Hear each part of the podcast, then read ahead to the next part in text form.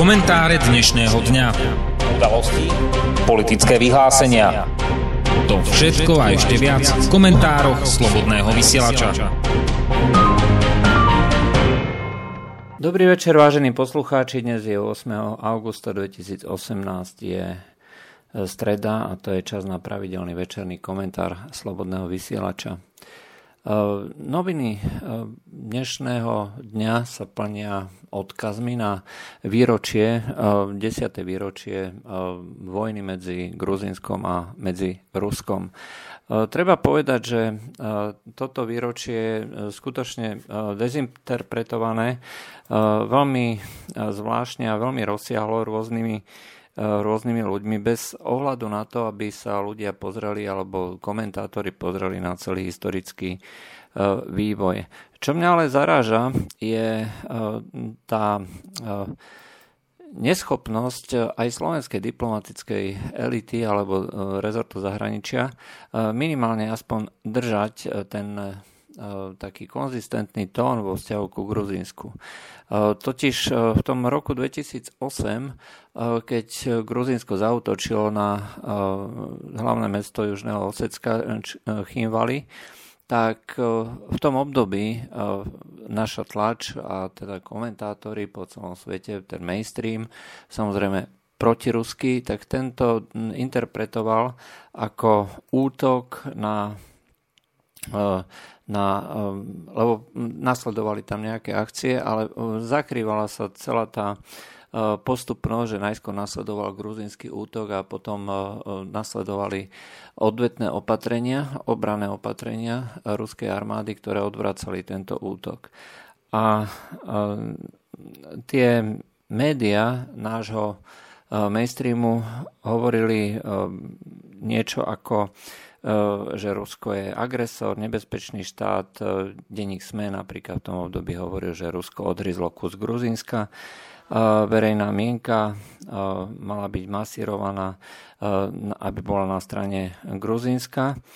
A dokonca podľa, takisto podľa SME NATO sa postavilo za Gruzínsko a tvrdilo, že Rusko porušilo medzinárodné právo v skutočnosti právo porušilo práve Gruzinsko, jej predchádzajúci e, prezident e, Sakašvili. E, naša diplomácia tú situáciu neskôr hodnotila triezvo.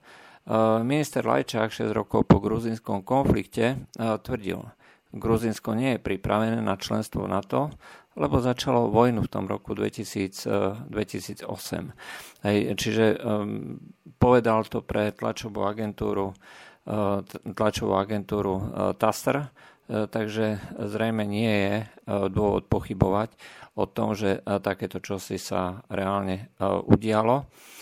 A uh, členstvo uh, Tbilisi v NATO je, že realita podľa neho, podľa Lajčaka v tom období, že k vojenskej akcii v tom období e, prispela aj vtedajšia gruzinská vláda a na strane mnohých spojencov je obava, aby sa niečo podobné nezopakovalo. Európska únia e, potom pri vyšetrovaní celého incidentu e, zopakovala, že zautočila práve gruzinská strana.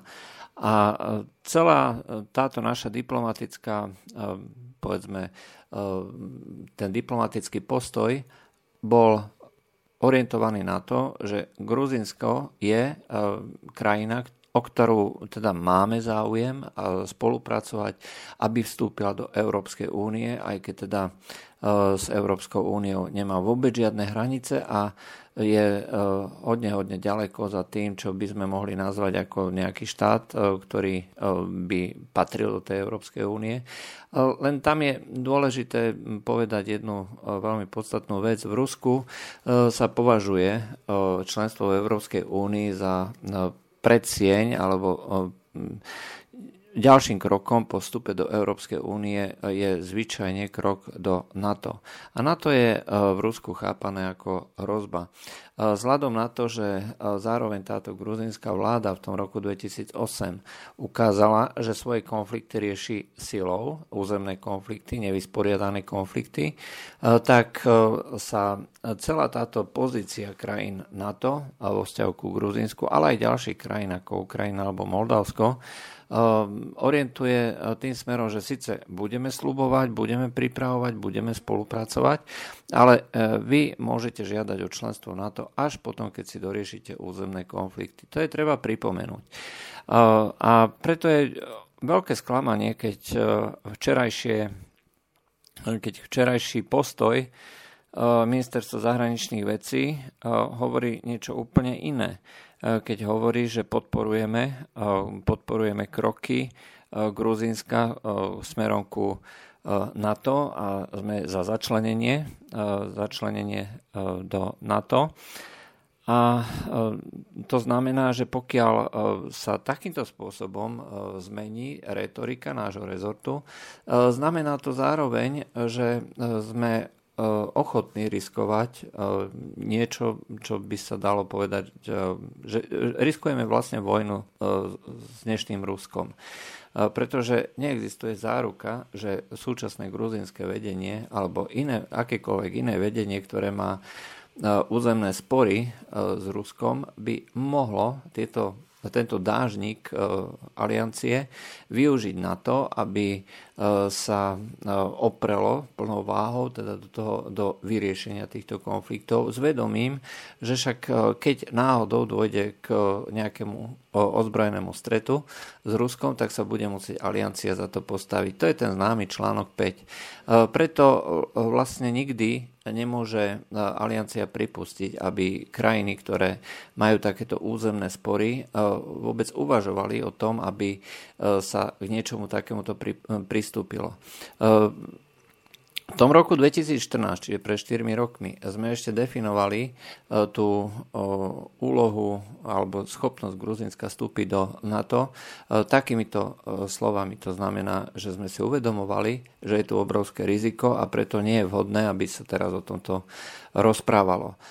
Prečo sa takéto čosi udialo, to znamená zmena v tej retorike, to samozrejme nevieme, ale môžeme hádať vôbec zo zvýšenia agresivity celej celej vlády alebo celej politiky súčasnej slovenskej vlády smerom na východ. Zúčastňujeme sa rotácie po balských krajinách, neustále pritvrdzujeme vo vzťahu k Rusku a e, takisto aj v našej bezpečnostnej e, stratégii je Rusko označené e, vlastne za tú bezpečnostnú hrozbu. To znamená, že dnes už neuvažujeme o tom, že vyhnúť sa konfliktu, ale vlastne uvažujeme o tom, že keď teda ten konflikt vznikne, ako ho budeme riešiť.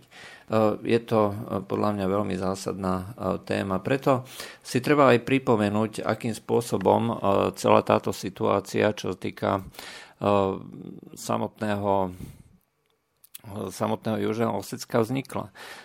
Pretože Južné Osecko bolo vždycky samostatnou časťou, nikdy nebolo súčasťou nejakého Gruzínska alebo niečoho podobného. Keď e, v roku 1918 e, vznikla Gruzínska demokratická republika, e, tak vtedy Južné Osecko bolo časťou tejto republiky a Severné Osecko bolo časťou tzv. Severokaukaskej sovietskej republiky. A vtedy si ich teda rozdelili, no a práve vtedy začali aj nejaké prvé rebélie, keďže spojenie so severnými osetmi ako nikto nechcel dopustiť. No a v roku 1921, po tom, čo zomrelo 13 tisíc osetincov následkom hladov a epidémií, tak e, celá Gruzin, celé e, Gruzinsko a vrátanie tejto Osetie bolo dobité Červenou armádou. A vtedy sa Južné Osecko stalo tzv. juhooseckou autonómnou oblasťou.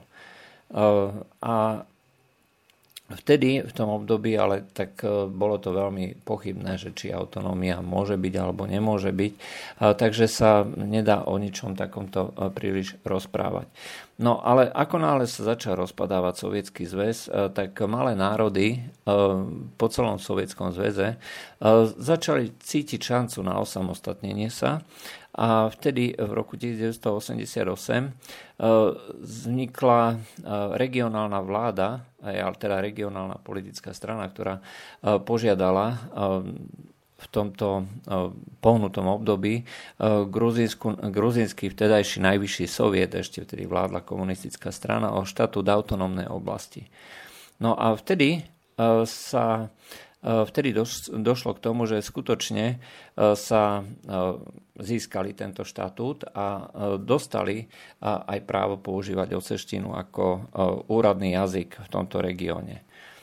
No a v momente ale, keďže sa všetko hýbalo, všetko bolo v pohybe, tak oseština znova bola zlikvidovaná ako úradný jazyk a takisto v roku 1990 eh, gruzinská vláda zakázala regionálne politické strany, hej, to znamená aj tú Osecku.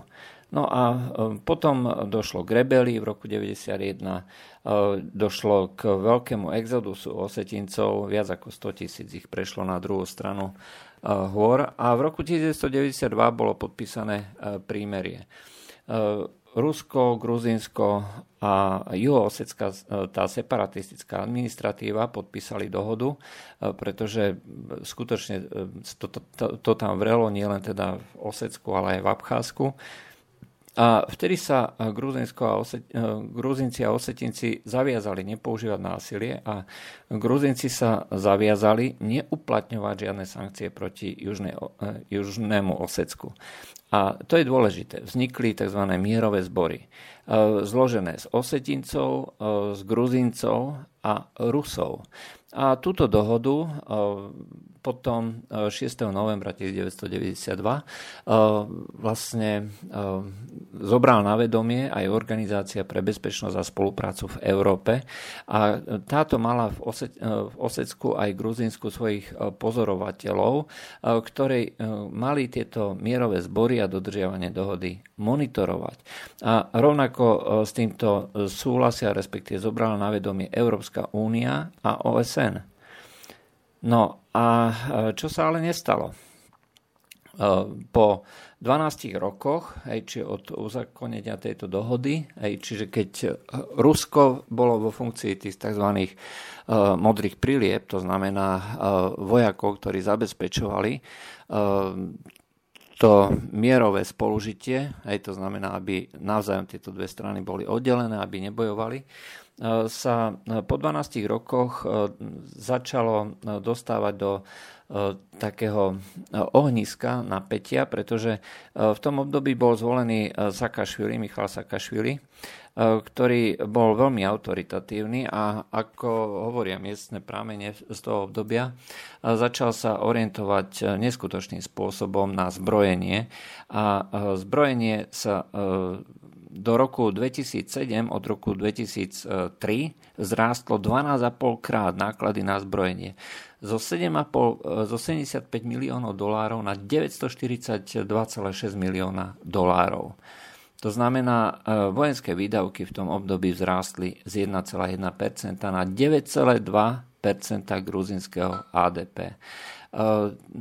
Do tohto zbrojenia investovali rôzne krajiny. V prvom rade E, krajiny NATO, e, čiže e, Spojené štáty, Česko, ale aj Srbsko a Izrael, ktoré Izrael v tom období bol v konflikte s vtedajším Ruskom, ktoré chcelo dodávať rakety S-300 do, do Iránu a Izrael zrejme e, ako odpoveď na toto začal e, pomáhať e, pri vyzbrojovaní Gruzínska.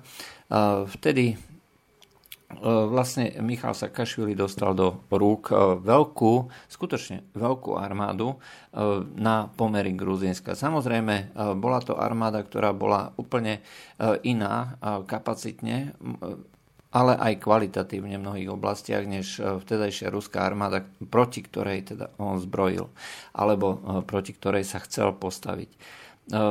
jeho dokonca varovali aj americkí predstavitelia, ktorí boli v tom čase v Gruzínsku, že aby to teraz nehrotil, ale zrejme chcel využiť ten čas, kedy začínali olympijské hry, pretože práve pred tými desiatimi rokmi, 8.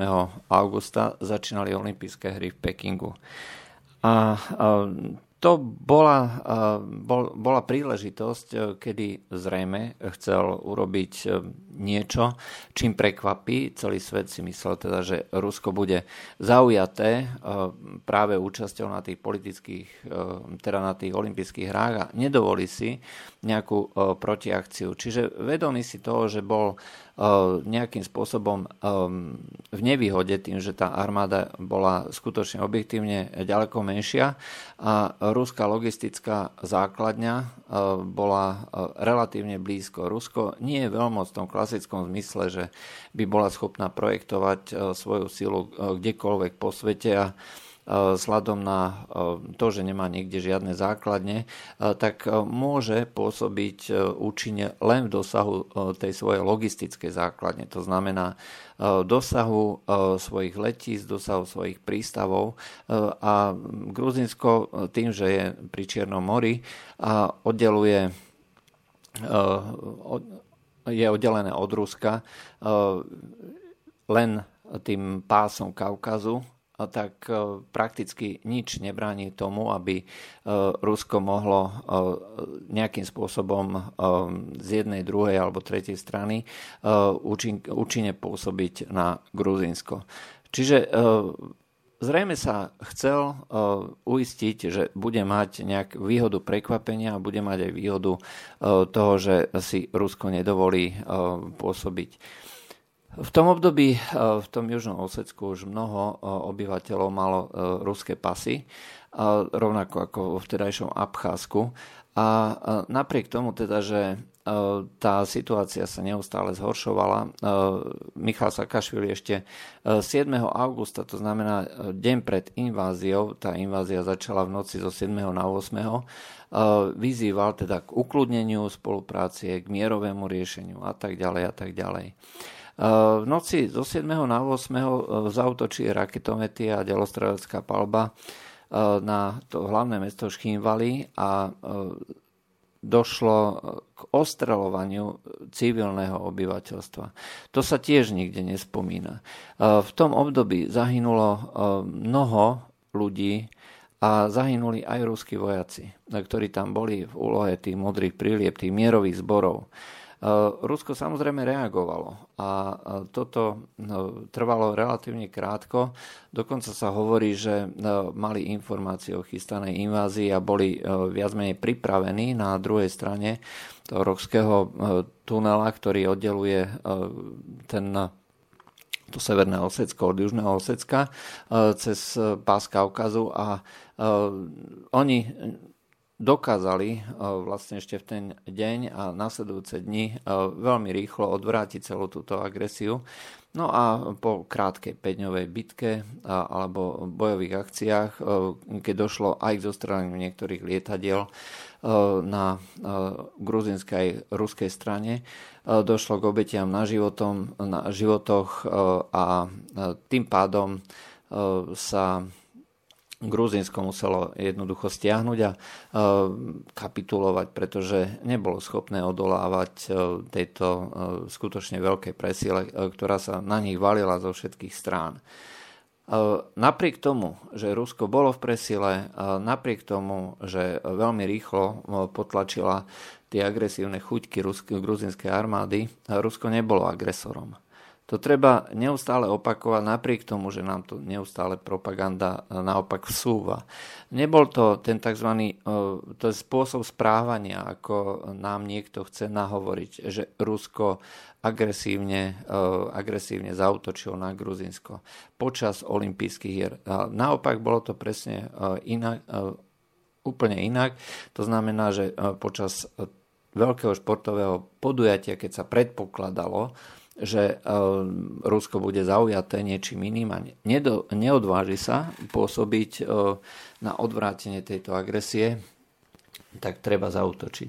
Rovnako to spravili aj počas olympijských hier Soči, keď tá akcia na prípravu revolúcie na Ukrajine bola zorganizovaná práve počas tých zimných olympijských hier v Rusku, kde Rusko tiež e, nemohlo e, sa venovať e, vlastne takej zahraničnej politike a muselo byť relatívne ako mierne a alebo aspoň vo predpoklad, že bude mierne, že nebude pristupovať žiadnym akciám a aktivitám. Takisto ale došlo k nejakému, nejakému, nejakej agresii zo strany Ruska, ako je to prezentované, a to znamená k obsadeniu Krymu, ktoré bolo samozrejme veľmi prekvapivé, veľmi náhle, vynikajúco zorganizované, to treba priznať. Bolo tam vidno veľmi striktný a veľmi precízny plán, o ktorom mnohí analytici hovoria, že musel byť pripravený v šuflíku už veľmi dlho, aj ako plán B, keby sa niečo stalo, a ktorý bol vyťahnutý a zrejme aj podľa toho, ako to bolo e, nacvičené, tak tie jednotky sa rozbehli po Kríme, obsadili ten Krím a e, následne bolo zorganizované to referendum. Ale nie je to stále e, ten spôsob správania. Každý, kto hodnotí, hodnotí Rusko na základe týchto dvoch akcií, sa fatálne míli, pretože obidve tieto akcie boli reakciou Eh, prvýkrát na reakciu eh, Michala Sakašviliho, eh, na útok Michala Sakašviliho a gruzinskej armády. A druhýkrát to bolo predsa reakcia na ten prevrat, ktorý bol zorganizovaný západnými tajnými službami, západnými vládami, západnými diplomatickými pracovníkmi a e, takisto aj e, mnohé indicie naznačujú, že e, všetky tie brutálne veci, ktoré sa diali na tom Majdane, boli dopredu pripravené ako operácia pod falošnou vlajkou. A takéto čosi, pokiaľ je na jednej strane bolo by skutočne veľmi divné, aby tá druhá strana nejako nereagovala. Rusko zareagovalo tak, ako zareagovalo. Reálne, keď sa teda hodnotí celé toto výročie, tak treba povedať, že sa hodnotí úplne zle a hodnotí sa bez objektívnych nejakých kritérií, e, kde čo bolo prvé, kto začal a prečo, aká bola historická súvislosť, e, kto bol reálnou hrozbou. Toto všetko ukazuje, že my sme neustále vo vleku tej ideológie a ideologickej politiky hodnotenia tých medzinárodných udalostí na základe toho, čo chceme, aby bolo. Bez ohľadu na to, či niekto Rusko má rád alebo nemá rád, mal by si povedať, aká je realita. Dokonca aj vtedy, pokiaľ má niekto záujem na tom, aby Rusko bolo slabé, aby vedelo, aby sme ho vedeli nejako poraziť, tak by si mal ten dotyčný povedať, v čom sú silné stránky. E, silné stránky napríklad e, v tom období v roku 2008 e, nebolo ich príliš veľa. Rusko bolo veľmi, veľmi početné, ako čo sa týka armády, ale bolo viac menej uprostred nejakej tej Serdiukovej reformy, a v tom období chceli znižovať počet príslušníkov ozbrojených síl z 1,2 na 1 milión, ale neskôr sa to stanovilo práve na základe týchto našich akcií a našich aktivít na 1,9 milióna. To znamená, pokiaľ by nedošlo k tejto akcii v Gruzínsku, pokiaľ by nedošlo k tejto akcii na Ukrajine dneska by Rusko malo 1 eh, milión, 1 eh, milión vojakov v armáde. Čiže mal, mal dôjsť k obrovskému poklesu a malo dôjsť takisto aj zniženiu počtu dôstojníkov z 335 tisíc na 150 tisíc. Dnes e, sa tento, e, tento počet e, síce znížil, ale stále je to tých 220 tisíc. Znova, keby nedošlo k týmto akciám, dnes má ruská armáda relatívne málo dôstojníkov, 150 tisíc dôstojníkov, 1 milión vojakov. A všetko toto, čo čo sa ukázalo? Ukázali sa nedostatky, to znamená, ukázali sa nedostatky vo vzťahu k schopnosti ruskej armády rýchlo reagovať, Rusko, rýchlo prepravovať jedn, veci z jedného miesta na druhé, mať nejakú výzvednú kapacitu, to znamená satelity, drony a možnosť rýchlo reagovať pomocou prostriedkov nejakého radioelektronického boja podobne. Znova, toto všetko Rusko ukázalo, kde sa má zamerať, na čo sa má zamerať. Od toho roku 2008 došlo k prudkej zmene a reorientácii ruskej armády na tie najnovšie systémy boja, najnovšie systémy systémy, tie technologické systémy začalo prudko investovať do toho, čo sa ukázalo ako nedostatky. V roku 2010 bola spustená tá sieť GLONASS, aj to znamená satelity, ktoré teda dalo sa konečne do prevádzky, pretože tá sieť, tie satelity, ktoré zabezpečujú sledovanie polohy, tak musia byť neustále obnovované, neustále musí byť rezerva. Rusko vypustilo obrovské množstvo týchto družíc, ale počas toho obdobia, ako došlo k rozpadu ekonomiky, tak sa na túto vec do tejto veci vôbec neinvestovalo a muselo viac menej budovať tú sieť úplne odznova, pretože družice medzi tým e, prestali fungovať alebo zhoreli v atmosfére. E, v tom roku 2010 teda e, došlo k pokrytiu celého územia Ruskej federácie GLONASom, v roku 2011 došlo k pokrytiu celého územia celej planéty.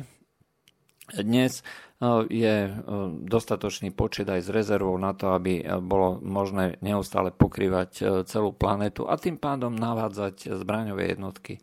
V tom období napríklad fungovali, fungovali na území Gruzínska americké jednotky, ktoré rušili signál GPS, aj to znamená vypínali signál GPS a Rusi, ktorí mali navádzanie alebo sa snažili orientovať podľa toho amerického signálu, tak nemali signál. Jednoducho im buď dávali falošné údaje o stovky metrov, takže treba, pokiaľ niekto chcel polovať alebo zameriavať nejakú delostreleckú palbu alebo navádzať, tak sa mýlili skutočne o tie stovky metrov alebo jednoducho žiadny signál nebol. Takže to sa odstranila jedna veľká slabina. Ako ukázala Sýria rok 2015 a nasledujúce roky, Rusko fantasticky akcelerovalo aj schopnosti transportovať jednotky, robiť veľké masívne operácie, to znamená presúvať jednotky z jedného miesta na druhé vo veľmi krátkych a prekvapivých intervaloch. Logistika vyhráva vojny, to je všeobecne známe a pokiaľ niekto má dokonalú logistiku, bude v obrovskej výhode pred e, aj silnejšou armádou, ktorá takúto logistiku zabezpečenú nemá. Rusi dokázali zabezpečiť neustály prísun a rotáciu kádrov, techniky, bojových zásob a e, všetkého, čo treba k vedeniu dlhodobej operácie. To, čo e, hlavne pre tých vojenských odborníkov nikto nečakal. Samozrejme, zbraňové systémy sa môžu jednotlivo hodnotiť, je dobrý, zlý, ale to, že niekto ako krajina typu Rusko, ktoré bolo opisované ako zastarala, ako krajina, ktorá nevie organizovať veľké projekty, tak toto jednoducho dokázali.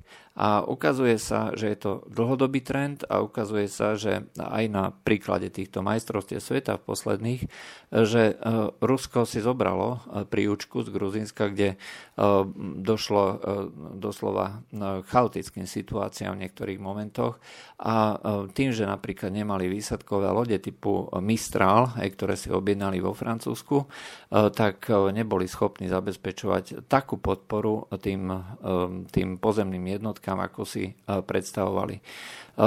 No, tie lode Mistral samozrejme nemajú, pretože na základe sankcií od toho roku 2014 bolo Francúzsko Spojenými štátmi prinútené, aby k tomuto nedošlo.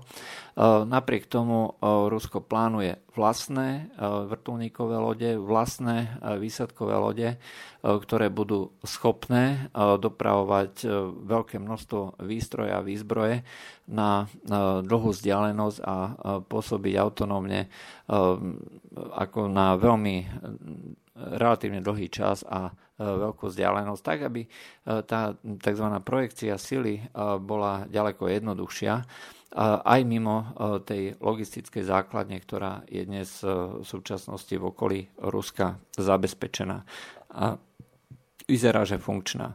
Takže čo sa týka toho rusko-gruzinského konfliktu, je to skutočne na zamyslenie, pokiaľ niekto bude hodnotiť to ako ďalší príklad agresívneho správania sa Ruska.